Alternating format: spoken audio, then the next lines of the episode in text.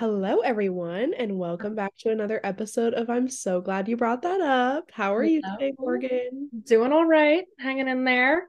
Yep. Happy Trying not to talk about the weather. no, because what is going on? What is going on, truly? I don't know if this is like an all across the United States thing right now, or just like specifically just the areas that Morgan and I are in. But the weather is, it's not summertime. It's not no, this is not summer weather. Unfortunately, not. Yeah. It's And- it's truly putting a damper on my mood and Okay, good because it's it because same. Because Yeah. also same. Yeah. yeah. It's been rough.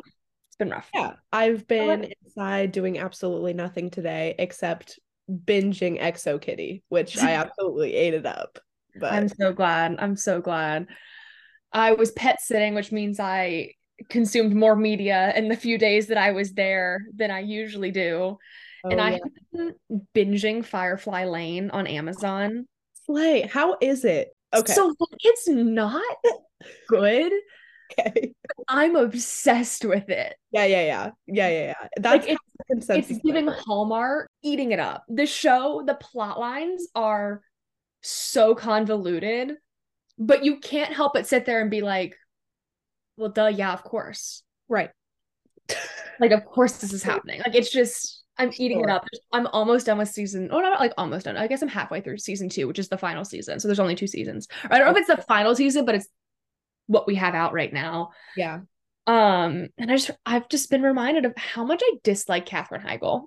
Oh, okay. Interesting hot take. Very I think interesting. it's because I've heard stories of her being difficult to work with. And so when I hear that celebrities are difficult, it makes me not like them, I know. even I've if they're super talented and like a oh, powerhouse. And- Yeah, I've heard a lot of the same stories about Katherine Heigl. I think they're very interesting considering a lot of them came from the set of Grey's Anatomy.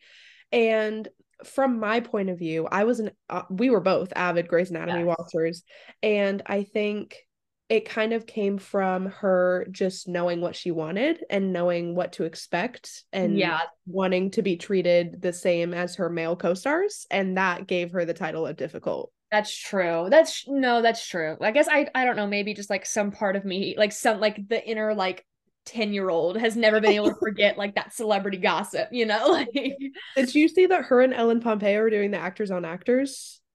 no, I did not. Oh, girl, yeah, yeah, it's gonna be good. It's gonna be good. it. They're doing Oh. like an hour, you know, the actors on actors conversation for variety. Her and Oh my Ellen. gosh. Pompeo. I will be snuggled up with yeah, a snack, with a drink. yeah. We'll be watching. We'll be viewing. absolutely, absolutely. Yeah, there's a lot of good pairings for the actors on actors this year. I'm very excited I don't to. I mean, I feel like Variety just like always really gets it. yes, they sometimes they'll put two people together where you're like, huh? Like, Right. where did this come from? a hundred percent. But then it works so well. Or then they do people that like you're like, well, like duh. Like when they put Chris Evans and Scarlett Johansson together, you were like, duh, of course you put them together because they're amazing. But it still works. Like it's just Yeah. still like Yeah, like last year, the one that they did with Joe Alwyn and Paul Mescal was I didn't watch that one, but It was Chef's Kiss iconic. Like they knew what they were doing. They knew what they were doing, putting the Sally Rooney boyfriends together. so of course. absolutely. Well, I think we should go ahead and get into our pop culture news today.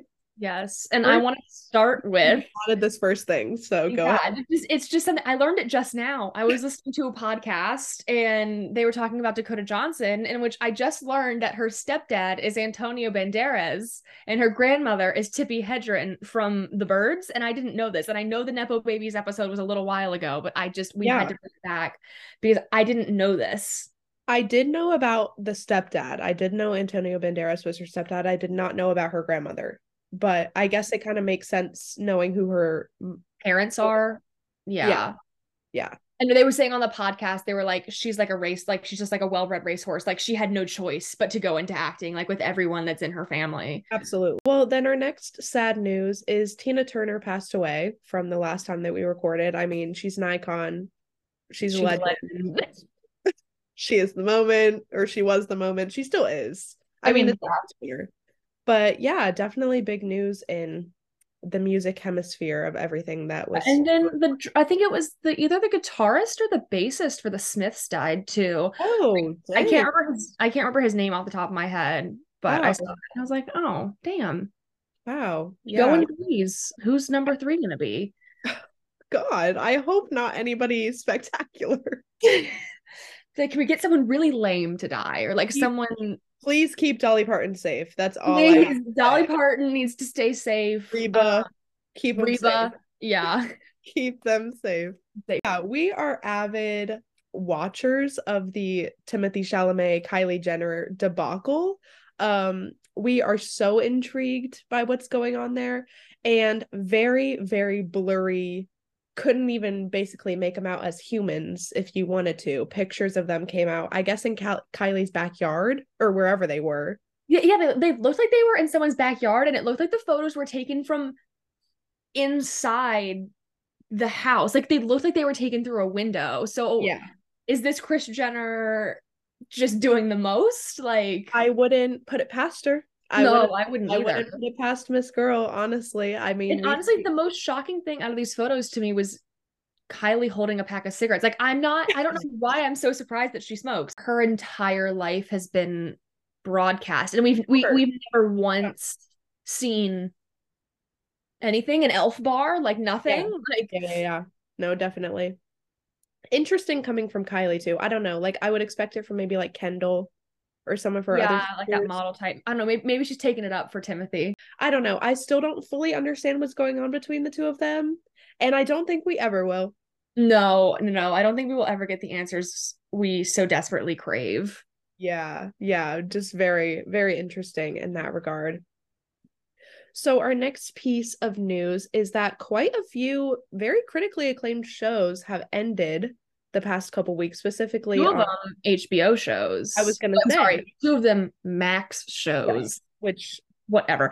The fact that they just created an entirely new app, yeah, like, Like- what are they doing? my family had to like make a new subscription to the service. Like they logged us out and made us like re-sign up That's so as fucking if, as if it's not the same thing.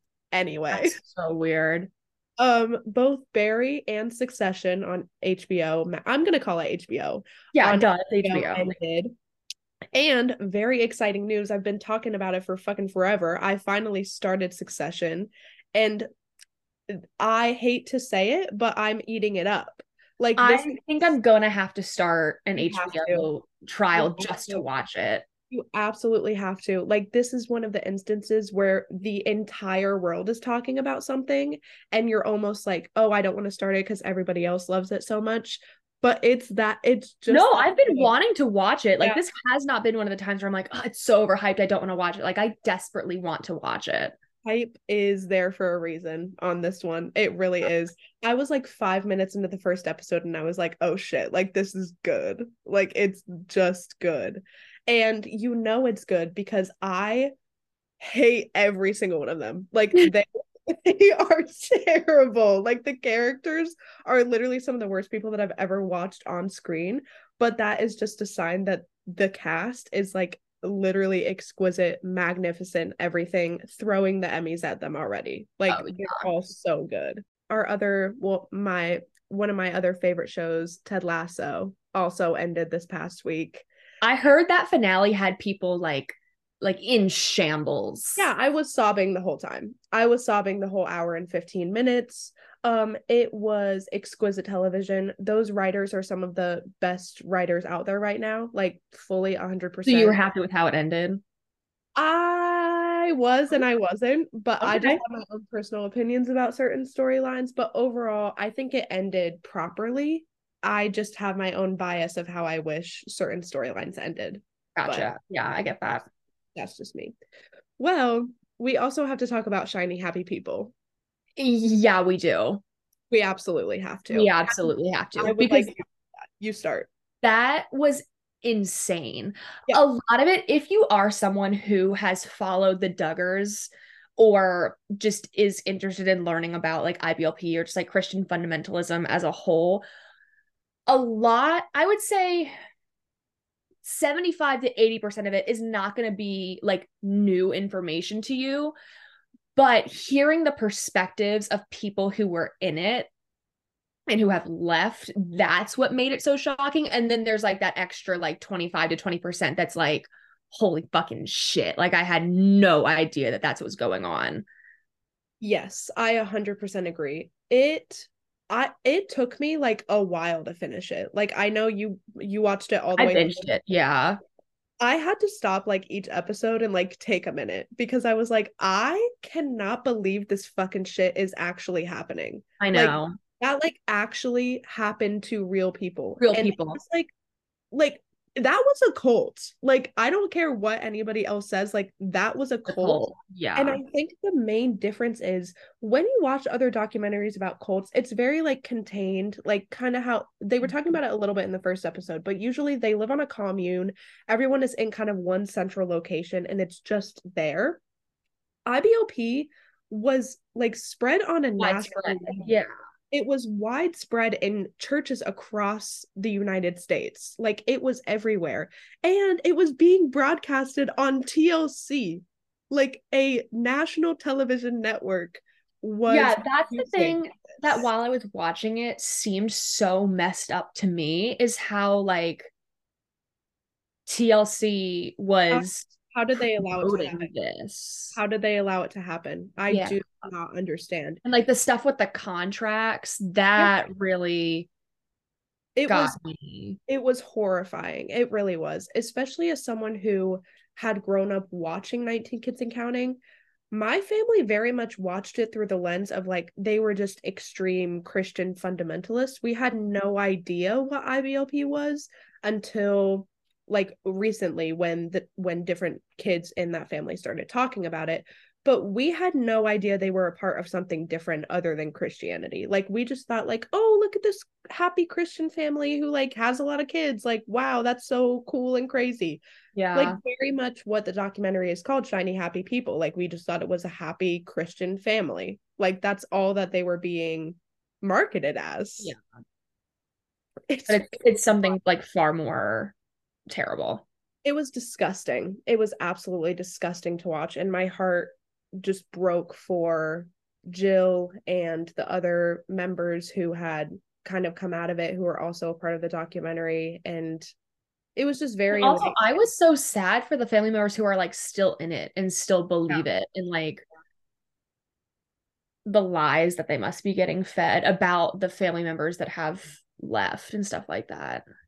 Absolutely. I definitely think it was it's a must watch documentary if you're interested in learning more about it. It's also that- just so well done. I thought so too. They they pulled um like some of the best people to talk about it. Um really well researched. Very it's just very like this is what it is Yeah. and this is what my life looked like. It's not pandering. Because even when they pull in Paul and Morgan, and for anyone who's not familiar, Paul and Morgan are two moderately popular. I can't really speak to their popularity because I don't consume like Christian YouTube content.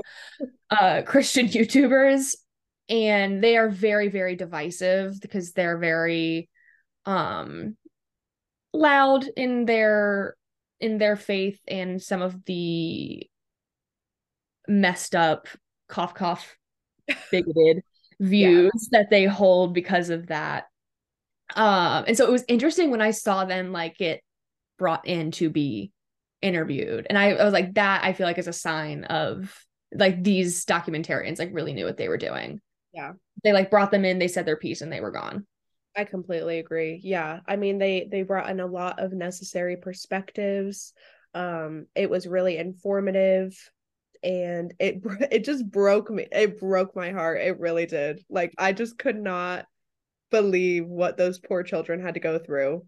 yeah Like just terrible. Just absolutely terrible.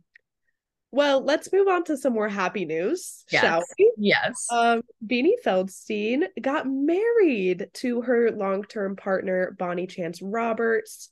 Um, this was my royal wedding, and I'm so serious about that. Like, I love them so much, and she their wedding was, stunning their wedding was beautiful, like absolutely beautiful, just so ethereal, so whimsical. Wasn't it like summer camp themed? Yeah, to the, wait. So this is an article from Vogue.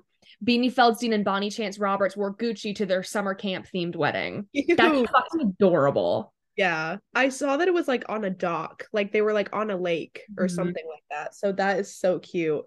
Um, but it also just made my heart sore seeing so many of her friends there, like Sarah Paulson, Kaitlyn Dever, and Ben Platt were like all in the wedding party. Ugh. And it was just so beautiful. I'm so happy for them. I wish them nothing but love and happiness forever. They Also, are look at Beanie and Bonnie. Like, come on. Beanie and Bonnie. I know, so cute. That's so cute. so fucking cute. Oh god, I just love them so much. They're they're everything to me. Yeah, I want to talk about Cocaine Bear. so I was over at a friend's house the other day and we were we wanted to watch a movie, but like we weren't 100% sure what we were gonna watch. And um we were just kind of scrolling through and I don't know, because I was with like three people and we one of someone made a joke and or not like a joke, but a comment that because they saw like Cocaine Bear up on- on the screen and they were like, What if we watch Cocaine Bear? And we were like, ha ha ha ha ha ha ha. So like what if we watched Cocaine Bear? because none of us had seen it. Yeah. And never once was I able to predict what, what was going to be happening next in this movie. It is all over the place. It is insane. Jesse Tyler Ferguson is in it and it doesn't even look like him and it's hysterical. Um it's way gorier than I was expecting it to be. Like it's definitely like body horror, but it's also hysterical. It is Love, one of the funniest movies I have seen in a long time. love. And I I never once knew what was happening. I laughed, I screamed. Um, and reading the Letterboxd reviews of it afterwards was, I think, my favorite part of the entire experience. Yeah. Um, but Oh. my friend didn't real one of my friends that I was with didn't realize that it was based on a true story. I mean, it's very loosely based on true story. Like the only part of this movie that is based in reality is the fact that there was a bear who was high off of cocaine. Everything else, I don't, I don't think there is Sure. any part of it that is grounded in reality. But my friend did not realize that that part was also truly grounded in reality. Uh, and Cocaine Bear was a woman, and Oh. I, Cokie the Bear was a woman. Wow. And I think there's something so beautiful about that. So true. and Love. if you have not seen Cocaine Bear, and if you are okay with like body horror, because I usually have a problem with it, I was kind of I was kind of able to get through it. Okay.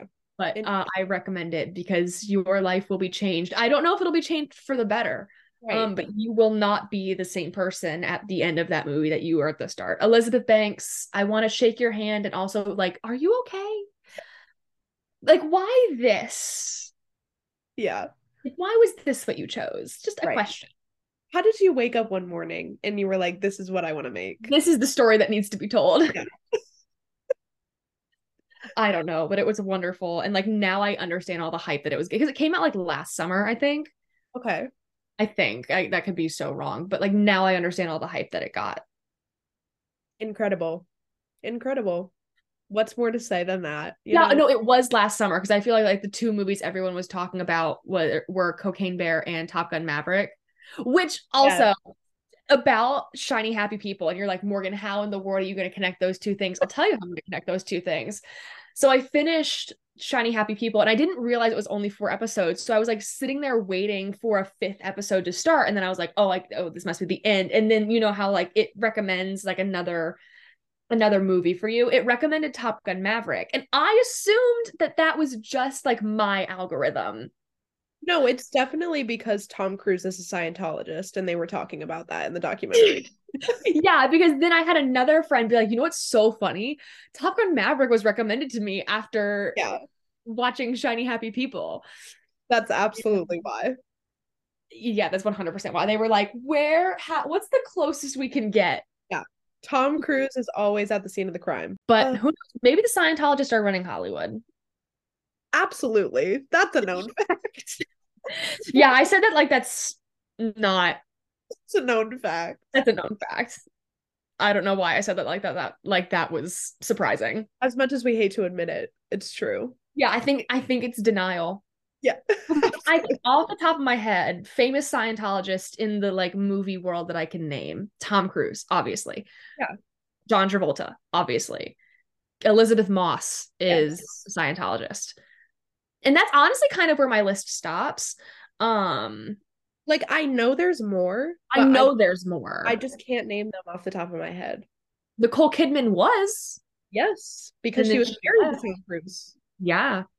Oh no, what was her name? That like Um, spoke about it. Like her whole family is still Leah Leah Oh, Leah Remini. is it Is Leah that- Remini? Yeah. on this? Yeah, it's Leah Remini. Okay, that's what I thought. That's what I thought. There's three seasons of that docu series. Yeah, that seems a little bit excessive to me. But you know, you do you, Queen. Speak your truth. And have you heard the I don't know, I guess like conspiracy, I don't know if that's the right way to put it, that you've heard about the Tom Cruise coconut cake that he sends out at Christmas? I don't think I have. Okay, so there's this bakery in Los Angeles or like somewhere in that area. Um, and they make this coconut cake and it's extremely expensive. And I don't understand why it is so expensive, but apparently it's just like one of the best cakes you will ever eat in your entire life. Okay. And Tom Cruise, every holiday season, sends it out to this huge list of people. And it's people that he's worked with, it's other celebrities that he knows. And there's kind of this idea that if you have been sent a cake, he's trying to recruit you for Scientology. Okay. Because when the Oscars came around, yeah, he was there. So he got interviewed in one of on the carpet, and one of the interviewers was like, Did you get a Tom Cruise coconut cake? And he was like, I got two coconut cakes. Interesting. And so everyone was like, So he's being actively recruited for Scientology. Got it. Yeah. For I sure. learned that he has become a Scientologist. You're gonna have you're gonna have no choice but to unstand, babe. Like I will, yeah, I will have no choice but to understand, and my life in world will crumble and fall apart. Yeah. You're just gonna it's exactly. You're just gonna have to accept it. It's okay. All right. Well, I guess we need to give our Moving on to a weekly different Eras girl Tour updates. Yeah. Weekly Eras Tour updates.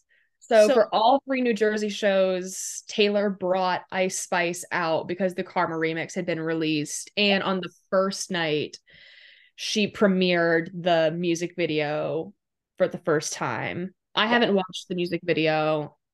Yeah, I Really, I don't really care that much. I'm not really like a huge fan of caring about music videos. I'm gonna be real. Like, Yeah. yeah, it's exciting and whatever, but I don't like rush to view them. Like, I mm-hmm. usually will just view them like months later when they like come up on my explore page or something. Exactly. Um, but I did think it was interesting that everybody who was live streaming the show, as soon as the music video started, like all the live streams went out. Like, the, Oh, I didn't know that. yeah, like Oh, that's interesting. the connection was just like cut off for everybody. So like everybody lost access to their live streams. That's really interesting. God works hard, but Taylor Nation works harder. That's all I'm gonna say. You know? You're in. As for surprise songs, night one in New Jersey was Getaway Car with Jack Antonoff and Maroon, which I think we might have talked about. And then Holy Ground and False God was night two. and So sorry. that is that is where my soul died. Yeah. I woke up that That morning and all those where my and I was soul died. oh no. Yeah, that was terrible. Those were literally the songs. Well, after she had performed "Treacherous" and and "Sad, Beautiful, Tragic," I was like, okay, I'm holding out for Holy Ground. And then she went and did this, and then I love "False God." Yeah, I'm Here so sorry. I'm really sorry. And then night three was Welcome to New York and Clean, which was the first song that she repeated. Very interesting. And then so Chicago night one got "I Wish You Would" and the Lakes, which like rip the lakes. The Lakes was tough. That was a tough loss. That was a tough loss. Yeah. Also, You Would. I like. I like 1989. I love that song. And then last night, um, night two was "You All Over Me" and "I Don't Want to Live to Forever." I'm fine. That's It's that was the first show that I woke up and was like, oh, like I'm good. But it was very interesting to see her sing a song that's like not from an album. Like I don't Mhm. live forever was like a completely. does this mean now that "Crazier" is on the table? Like, Yeah, ve- crazier. I'm also interested of why she didn't do Safe and Sound when Jennifer Lawrence was at the show a couple weeks ago. that's yeah. Like, what were you waiting on, babe? Well, I guess the idea of trying to get this broken up band of the Civil Yeah. Wars, which Sure. oh my god, if I could be given unfiltered access to the details of any any celebrity drama, any of it, I want to know what went down with the Civil Wars. Interesting choice. I need to know what went down with them. Interesting choice. Personally, for me, I need to be in the room where the Phoebe Bridgers, Paul Mescal, Daisy Edgar Jones, whatever the hell happened there, I need to know. Okay. Yeah, that's another good one, but Yeah. You go to that one, report back to me. Okay, there you go. And we'll switch off info. Exactly. Exactly. Absolutely. Absolutely. Well, we have a very exciting topic today. This is something that I think the both of us have been like hinting and wanting to talk about for a really long time. And today it just finally happened. So we're going to be talking about Gilmore Girls today because Which why the heck? God. Yeah. why the Why, heck? why the hell not? Exactly. Exactly. Because this show is so important to the both of us. So deeply personal and important. So important. How did you like first start watching it and like first find out about it? Um, I think I just stumbled upon it on Netflix. Okay. I I had watched Parenthood, which was on Netflix before, and that is a show that Lauren Graham was in. And so I think it came up on my recommended because Lauren Graham was in Parenthood. And I was Gotcha. like, oh, I was like, oh, that's the girl from Parenthood. Um, like, let's just check it out. And then it took over my life. I had a babysitter when I was eight or nine. Wow. And she loved this show. She had the box sets. And so we would watch it together. So like I didn't I don't have like a super um like strong memory of watching it with her. Like I know that we did, and I know that like I knew that the show existed and I knew the basic like plot line because of her, but I didn't start watching it like on my with my adult adult cognizant brain. Yeah.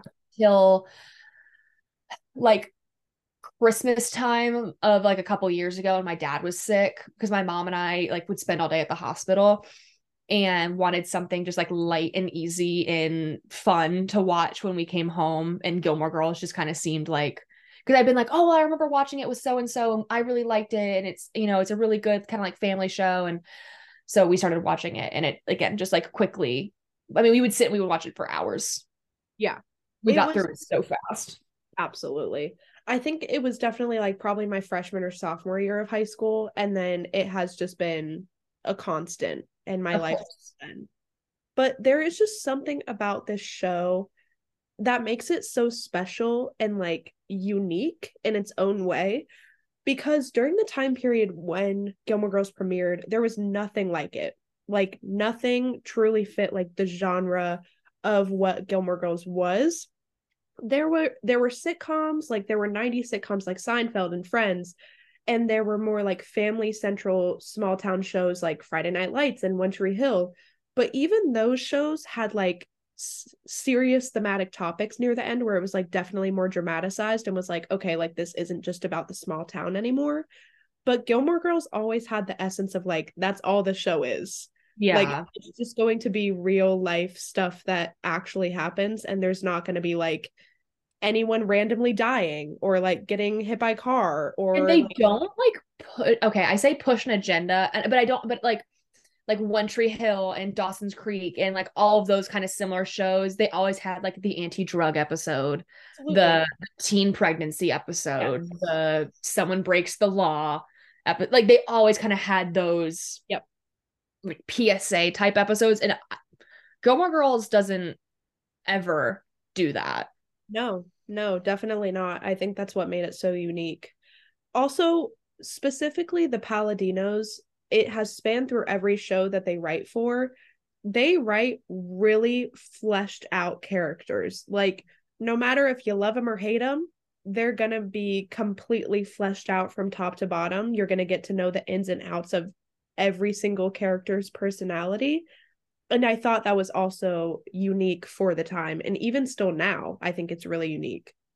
Def oh yeah, I, I don't I think there are very few, I don't want to say none, but there are very, very few shows that take so much care into like fully planning out characters Yeah, they have in Gilmore Girls. I mean, just like the Palladinos do in general. I think also something interesting to talk about was why it has withstood the test of time for so long. Because this was a show that did premiere in like the early 2000s, late 90s. So, like, what's your take on that?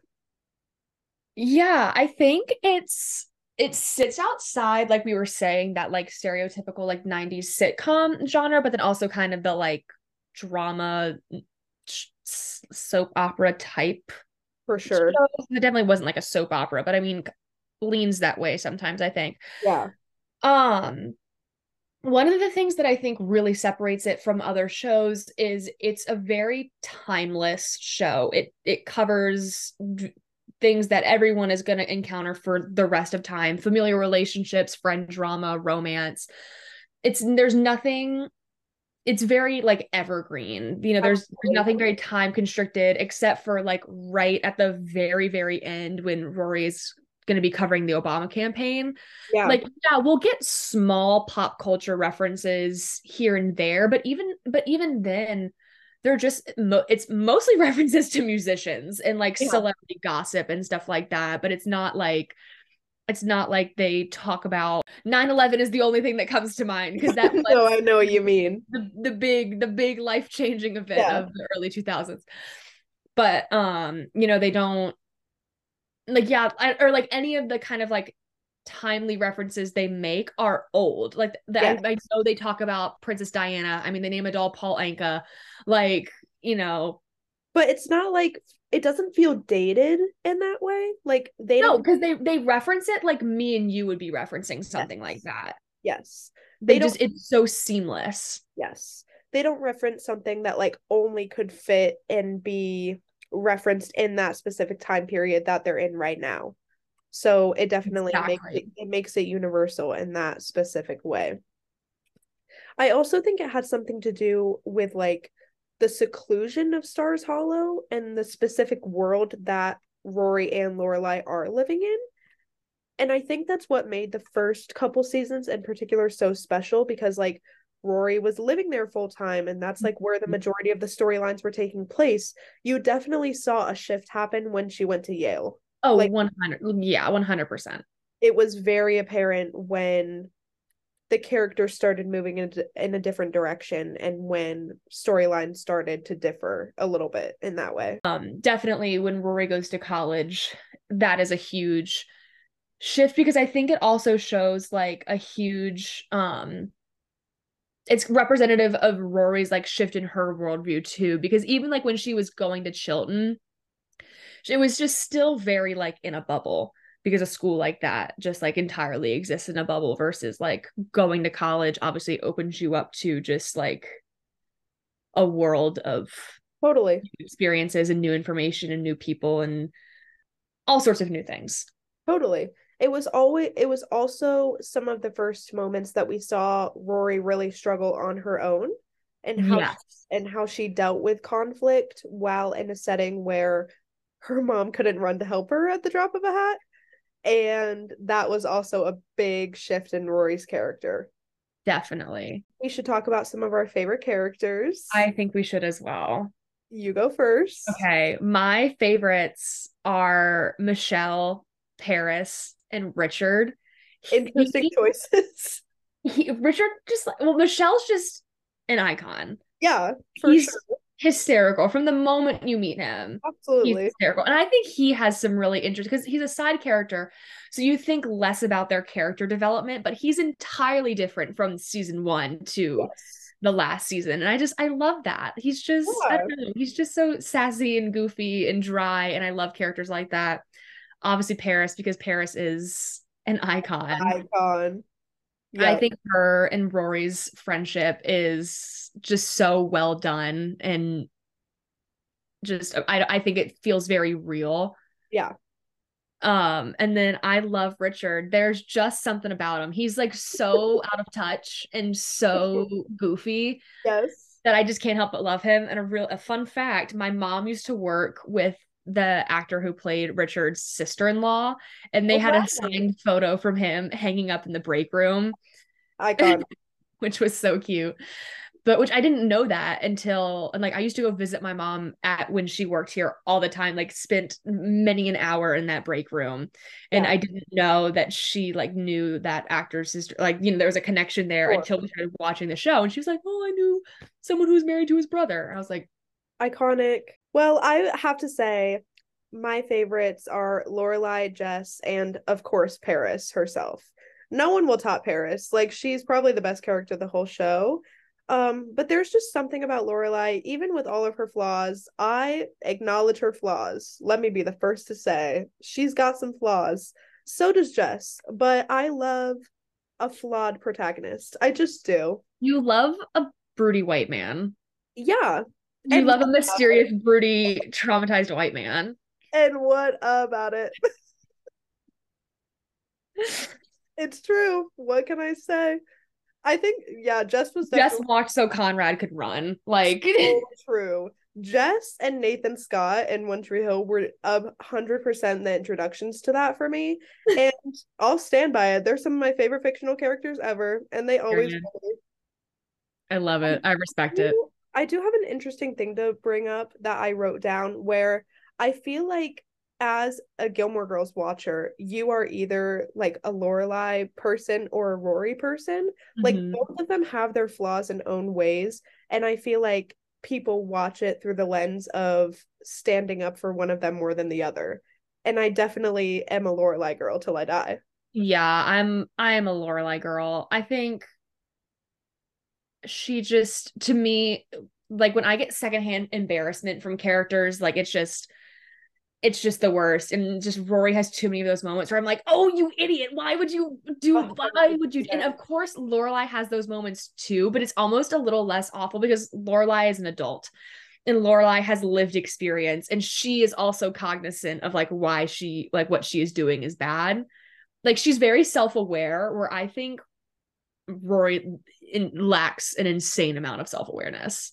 I would agree with that. I think Lorelai near the end lacked a lot of self-awareness where that's when I started to notice like the writing shift, like the last Mhm. season where Lorelai was making a lot of really out of character decisions, I felt like, and I was not understanding her whatsoever.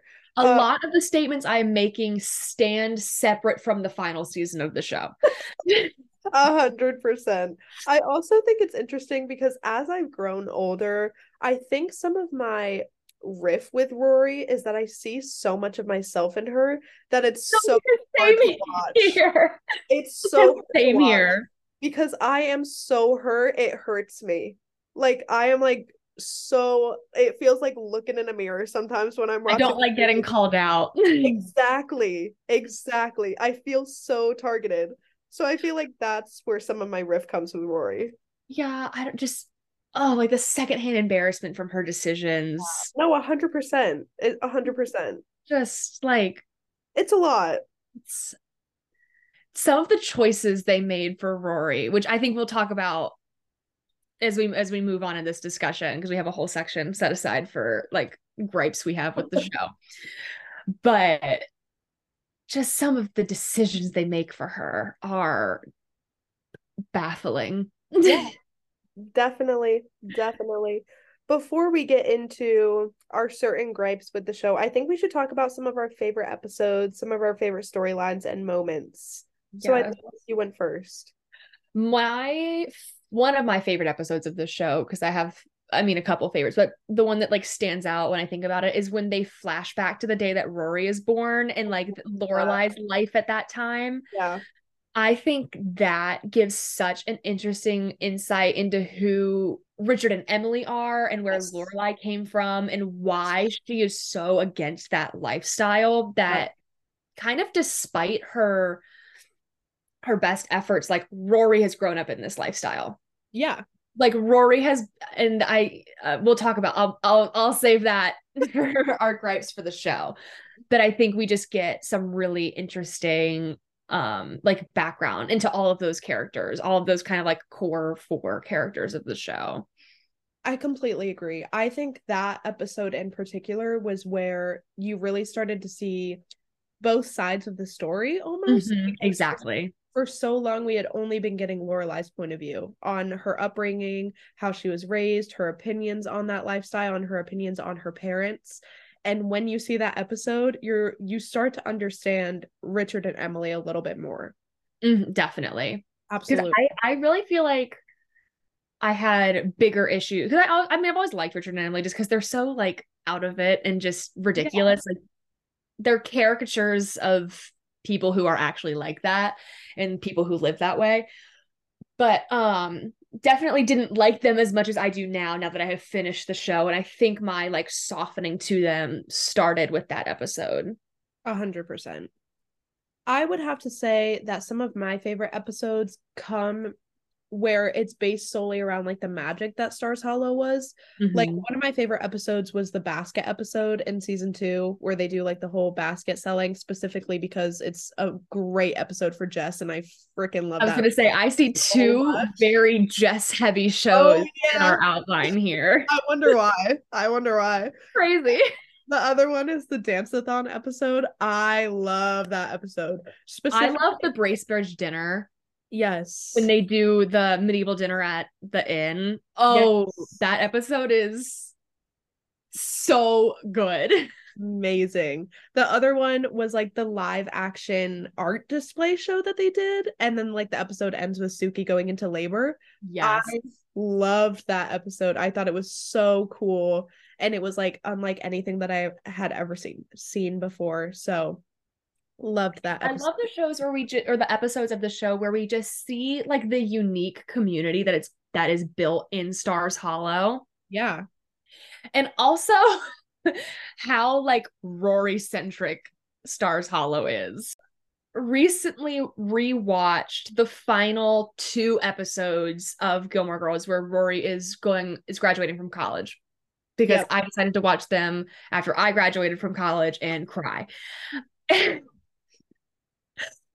And the fact that for one girl who hasn't lived in that town for four whole years, they decide everyone decides to pitch together to not not only throw her a going away party, but to sew together everyone's tarps and tents and whatever to facilitate this going away party for her imagine being another student in Stars like another kid in Stars Hollow. That's what I'm saying. Like they have to hate her. I'm so glad you brought that up because I there is a whole high school of students. There is a Stars Hollow High School. Like Rory is not the only child in that town. But what, they act like it. What is everybody's fascination with her? What is the fascination? Like Lane has grown up there her whole life like Dean's there. I know he like just moved there recently, but like there's other kids there. Yeah, like his his wife. Yeah, like I don't understand. Yeah, other children exist. right. Like you wonder why Rory has so much of an ego when she goes to college. Like this is literally why. Like as much as I love the townspeople in Stars Hollow, and I think it's so magical, like you guys are responsible for her ego, and I this just what you're doing. This is your fault. Like I just want you to know that that is a thousand percent where Rory's issues come from is because she grew up in this town where she was the golden child the golden child. She was praised for absolutely everything that she did. Her mom was constantly telling her how smart and amazing she was and how she could get into any college she wanted. Luke was like bowing down at her feet like being the father that she never had and like being there for everything every um, big moment of her life. Like all of these people banded together to raise her but they raised her in a way where like they they basically told her that like she could do anything that she wanted and she could accomplish anything that she wanted and i think it's so interesting and i and i just thought about this we see attempts from Lorelai to be like, "Hey, kid, you can't act like this. Like, you can't do these things. Like, you know, there's other people in this world beside you. Like the thing that comes to mind is when she accidentally falls asleep at Miss Patty's with Dean and Lorelai just like goes off on her and Rory's like, why am I being punished for this? Yes. Like we see these attempts from Lorelai, but it's like everyone else's attitude towards Rory like negates any any ounce of discipline Lorelai tries to instill in Rory, which I think partly comes from their relationship because they mm-hmm. have a very complex yes mother daughter relationship that doesn't quite feel like a mother daughter relationship. Absolutely. I think a lot of it also stemmed from Lorelai only chose to parent Rory when she was triggered about certain decisions that Rory was making based on how Lorelai acted when she was that age. Yes. So like her that outburst when she like slept at Miss Patty's with Dean literally came from how her parents treated her whenever she was out late with Christopher. Like it is a mm-hmm. direct correlation. Uh, so generational trauma. Yeah, girl, but like let's go to therapy maybe. Like let's not take it out on our 16-year-old daughter. Like I don't know. They have a very complex and interesting relationship. And I think that was the biggest part of the show at the core. Like it was about the Gilmore girls, whether mm-hmm. we're talking about Emily and Lorelai's relationship or we're talking about Rory and Lorelai's relationship. Like it was a constant, never ending cycle of mother daughter familial trauma at the end of the day. I like, think we also get a really interesting granddaughter, yes, a grandmother relationship too, because Rory's life is so ingrained in Emily's and Emily at times it feels like she's trying to kind of make Rory the daughter that she never really got to have. Right. Which right. is a really interesting um dynamic to explore. It is interesting, especially because you see the contrast in one specific episode of Chris how Christopher's parents treat Rory and then how obviously Emily and Richard treat Rory where Christopher's parents wanted nothing to do with her. They saw her as the person that took away their their child's future pretty much. Yeah. And that is an eh, complete contrast from how Emily and Rory how Emily and Richard view Rory. Like they view her as like this golden child who has this bright, beautiful future ahead of her and like is going to finally, you know, live up to the Gilmore name. So it's just it's very interesting to see.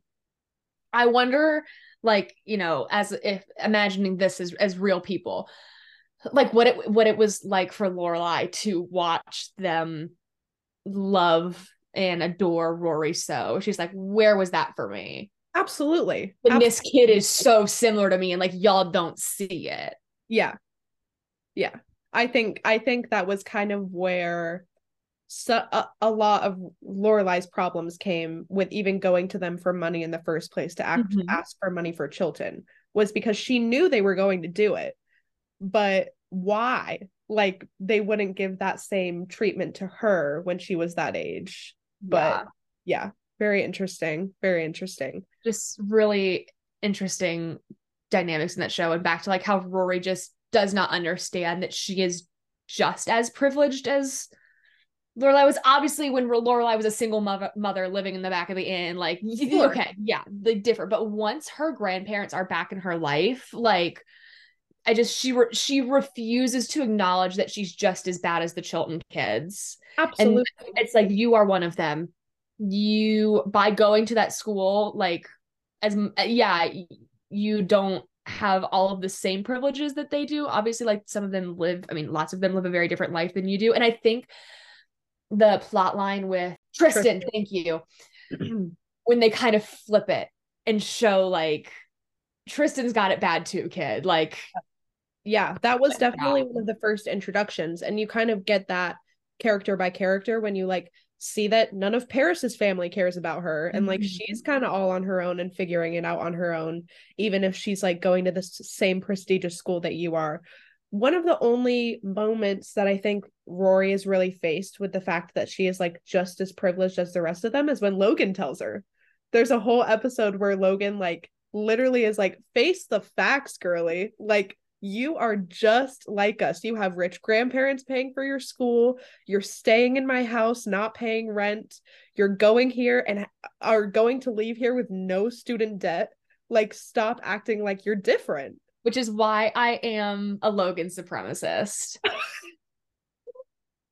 a Logan supremacist. I am a Logan supremacist. He is the best boyfriend. I'm sorry. However, we do have to talk about one of the most iconic lines to come out of this show, which is another moment where I think Rory is confronted with her lifestyle and her privilege, which is when she sees Jess in the bar at Yale.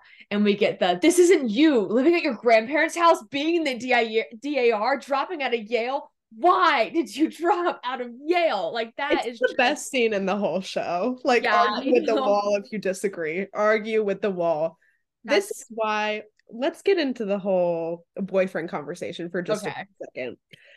I will agree with you that Logan was her best boyfriend. I do not think that Jess was the best her best boyfriend at all. He was actually a really bad boyfriend, and I will stand by that. The reason I am team Jess is because I do not think any one of her guys that she was with understood her the way that Jess did. Jess Yeah. Jess could look at her for one second and completely understand her emotions, what she was feeling, what she was going through, and how to help in the best way.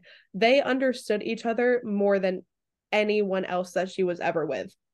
Her and Logan, as good as they were together, simply had a disconnect in the point of their relationship that they were in, where they were like two ships passing in the night and they were never going to truly be in line with one another. And I think the scene where like Jess has not seen Rory in years and he sees her for like 5 minutes, knows that she dropped out of Yale and like snaps her back into reality. And as soon as the conversation is over, she enrolls back in back in Yale. Yeah. She's like, fuck shit. like what? Like no one else understood her the way that Jess did. And that's just facts. That's just true. That's just That's just true. that's just how the show works. Exactly. Exactly. And I, yeah, I know you didn't watch the reunion, but you know, I think it's very much a circle of life, full circle moment where he definitely became his uncle. Sometimes I want to watch a year in the life, and then Don't. sometimes I'm just like, don't Don't. Just don't. Leave, save leave- myself the trouble. save yourself the trouble, leave the magic where it is. Like, just at this point, there's no reason to. You yeah. It's been so long. know? All right. I think now it's time for us to talk As- about our gripes with the show. As Because I have quite a few. Uh, yeah, me as well. Mhm. As magical as this show is to the both of us, and as special as it is, there are some major things wrong with it. Just like our gripes with Maisel, we also have gripes with Gilmore Girls. It just is how it is. Yes. So start us off, Queen. Okay. My biggest, my big, I mean, obviously, you have this too. Rory going to college, awful. Terrible. terrible. Aside from that, Rory fully sleeping with Dean when he is married, and then the audacity to be like, he's my Dean. Shut the fuck up. Shut the fuck up. Get out of here with that. Like, that's just one of those moments with her. where I just got such like awful second. I was just like, oh, what are you doing, you idiot? Like, Yeah. And it's another one of those movies where she's like, I don't understand why how like what I did was wrong. Terrible. That was like, And then and then later on, she has the audacity to get so mad at Logan when she thinks he cheated on her. Mhm. Babes, you are no better. Babes, Absolutely. you're almost worse. You broke up a marriage. Yeah, you broke up a marriage. marriage. And let's let's not get it twisted. There's two sides to every like this was also Dean's decision. Like he was the one Oh, in yes. the married relationship, but like Rory, girl, Right, If you are so smart, if you have if you, if you are so smart, like what are you doing? That was that was that was her character downfall. That was when you start to see Rory really lose it. Oh, 100%. And then when Rory and Lorelai are fighting and they're not That was the worst- that was the worst part of the show. birthday, And she moves in at her grandparent. The the worst part of the show. That was the worst part of the show. Is that when the writer's strike happened? Like, honestly. That was just every single part of that. It felt like I wasn't even watching the same show anymore. no, Like, because it's it's so out of character for both of them. yes. What really frustrated me was just how it all happened because you see Lorelai going to her parents and literally pleading for help. Like pleading them, being like, we have to stand together on this. I know we always haven't seen eye to eye, but like, I really need you guys to back me up. And they're like, yes, a hundred percent. And then they just stab her in the back again. And you're like, damn. Like we all really thought this was gonna be the moment where like Lorelai and her parents finally have this like united front. Nope. Nope.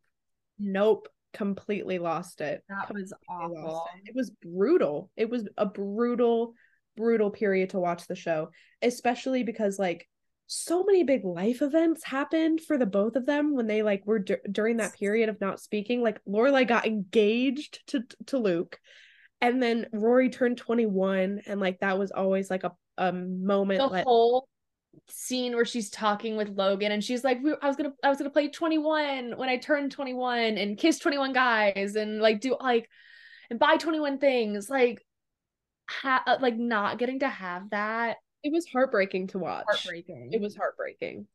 One I just recently watched that clip on TikTok and it made me laugh because I love how Logan's like, yeah, I'm, I'm welcome. Like we can do that together. It's not the 21 guys though. right, right.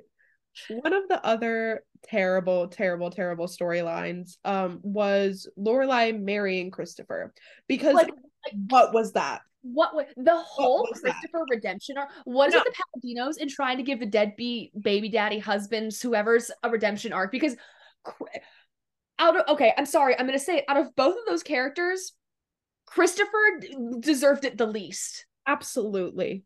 Absolutely. Christopher deserved it the least because he was such a piece of shit. Every single time Christopher came back into the story, I would get just- so mad. he just disappointed the audience every He single made it worse. like never did he come back into the story and leave where something good happened. No, like every single time he leaves just he leaves everything in shambles. So i truly could not wrap my head around the fact where that like almost proved to be Lorelai's endgame until like the last two episodes like they really had the audience thinking that this show was going to end and Lorelai and Christopher were going to be together like that was traumatizing to watch Traumatizing. it was terrible. It was absolutely terrible, which also links into one of the most frustrating and agonizing storylines to ever exist. Them giving Luke a daughter, a random, like 12 year old daughter. April makes the show worse. She does. And I'm sorry, but I'll say it again. Like, what was the point of her? what was the point? What was your point, babe? Does Like, nothing. Nothing. bringing bringing in a child into the story first of all let's let's talk about it as part of luke's character in no world would luke not know about a child that he had. Right? no way. Literally no way. That is was so out of character in itself for luke to go that long without knowing that he had a child walking on this earth. Second of all for us to almost make us not like dislike luke for choosing his daughter over lorelai was so agonizing because if you had even paid attention to luke at all of course he's going to choose his kid Yeah. of course he That's is who he is. Right. So that was just another frustrating fact. Like, why were they trying to make us choose like Team Luke, Team Lorelai? Because honestly, I just, honestly, I dislike you both in this moment. Like, please communicate. You're grown ups. You're grown ups.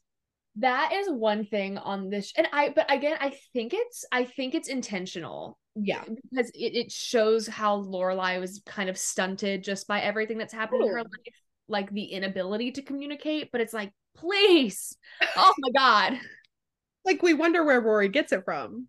True. No, Oh. really. That was, it was some of the most agonizing television to watch. Luke and Lorelai not being together and them both wanting to be together so desperately. Mm-hmm. but just not having a simple conversation. Like if y'all had just talked for five minutes, this could I have all, think everything would be fine. it could have all been solved. I don't understand. I literally don't understand. It was so agonizing to watch. And mm-hmm. this all of these storylines, mind you, happened in like the last season or two. Like Yeah, six- it's like season and six and seven. Terrible. It was terrible. It was like tail end of five. yeah. It was- Honestly, I when I rewatch, I stop watching when Rory steals the boat. so do I. Because I'm like, that's when I know. That's when I know it is time. exactly. The only saving graces of those were the moments where we saw Liz and TJ because they Oh. were so goddamn funny. Liz and TJ are hysterical. So funny. And I feel like low key, the audience is kind of torn on them. Like, I've seen a lot of people on the internet think they're annoying. Hate them. I- yeah, I love them. They're so funny. And I love them so much. Liz and TJ stands right here. Absolutely. When he keeps walking into Luke's diner and keeps saying, I'm in Escaro, That's that is peak comedy. And naming the daughter Doula. It's hysterical. That's so funny. Fact that they went to like Renaissance fairs, like that is just the they are some of the best characters. best characters. Well, if you take anything from today's episode, it's that we are stands of Liz and TJ. Absolutely. I will forever defend them with my life. They are everything to me. Best characters in Gilmore Girls. I feel like the side characters in the shows are They like make the part. show. absolutely Because also Jackson, Sookie's husband, is amazing. amazing. Him and Sookie's dialogue and like specifically the first season or two is like literally so iconic. Like just their banter before they realize that they're like in love with each other. It's everything. Everything. Yeah. It's everything. I mean, obviously Kirk, who can forget about that? Like Kirk is also every I forgot about how in like quite literally the last couple episodes, Kirk is just like in that box above it's like this the town square. yeah,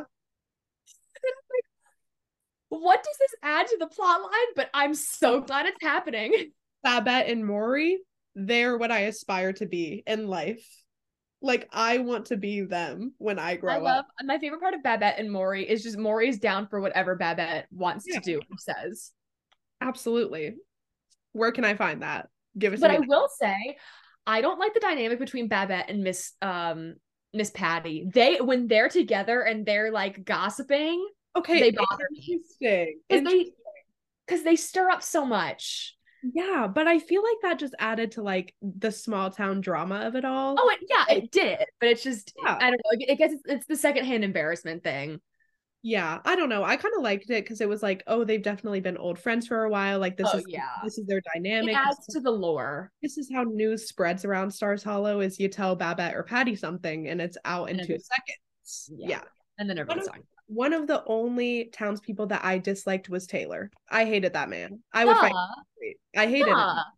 yeah, he's the worst. Terrible. He's so annoying. Why are you there?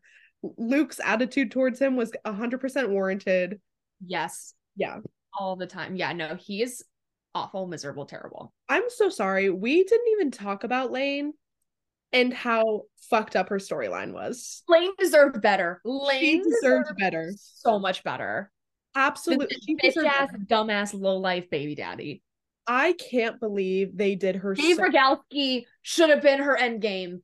And you're right. You're absolutely right. I don't understand why they just didn't like peace and love. They just should have written Lane off when Dave left. Like when Adam Brody had to leave to go do the OC, just write Lane off. Just say that she went to California with him. Like it would have been so much better. She ran away to be with him. Like, She just the way that they completely destroyed her. Like she became everything that she didn't want to be. And it broke my heart. yeah. It broke my heart. all in all, oh, when they bring Carole King on for a couple episodes to be the Amazing. music that was iconic. That was an iconic cameo. That's hysterical. That's amazing. That's everything to me. I did love that. I did Leave love it that. to the Palladinos to be able to get some like amazing people for some cameos. Absolutely. I don't know what kind of power they hold in Hollywood, but keep doing it. Well, I mean, Keep- hey, they got Darren Criss on an episode of Maisel. They got they got him out of Ryan Murphy's basement. They absolutely did. Amazing. Well, overall, I mean, this is like my favorite show of all time. I think it always will be. Um, and I will never give up an opportunity to discuss it in full. So I'm so glad, I'm so glad we got to do this today. Me too. This was cathartic. This was healing. My soul needed this. Absolutely. I love this show. It's everything to me. yes. And with that, I think that's it. Yeah. Thank you guys so much for listening. Make sure you rate and review us on whatever you're listening on. Follow us on Instagram. All of that is in the description of this episode. And we hope you enjoyed. We'll talk to you next time. Bye. Bye.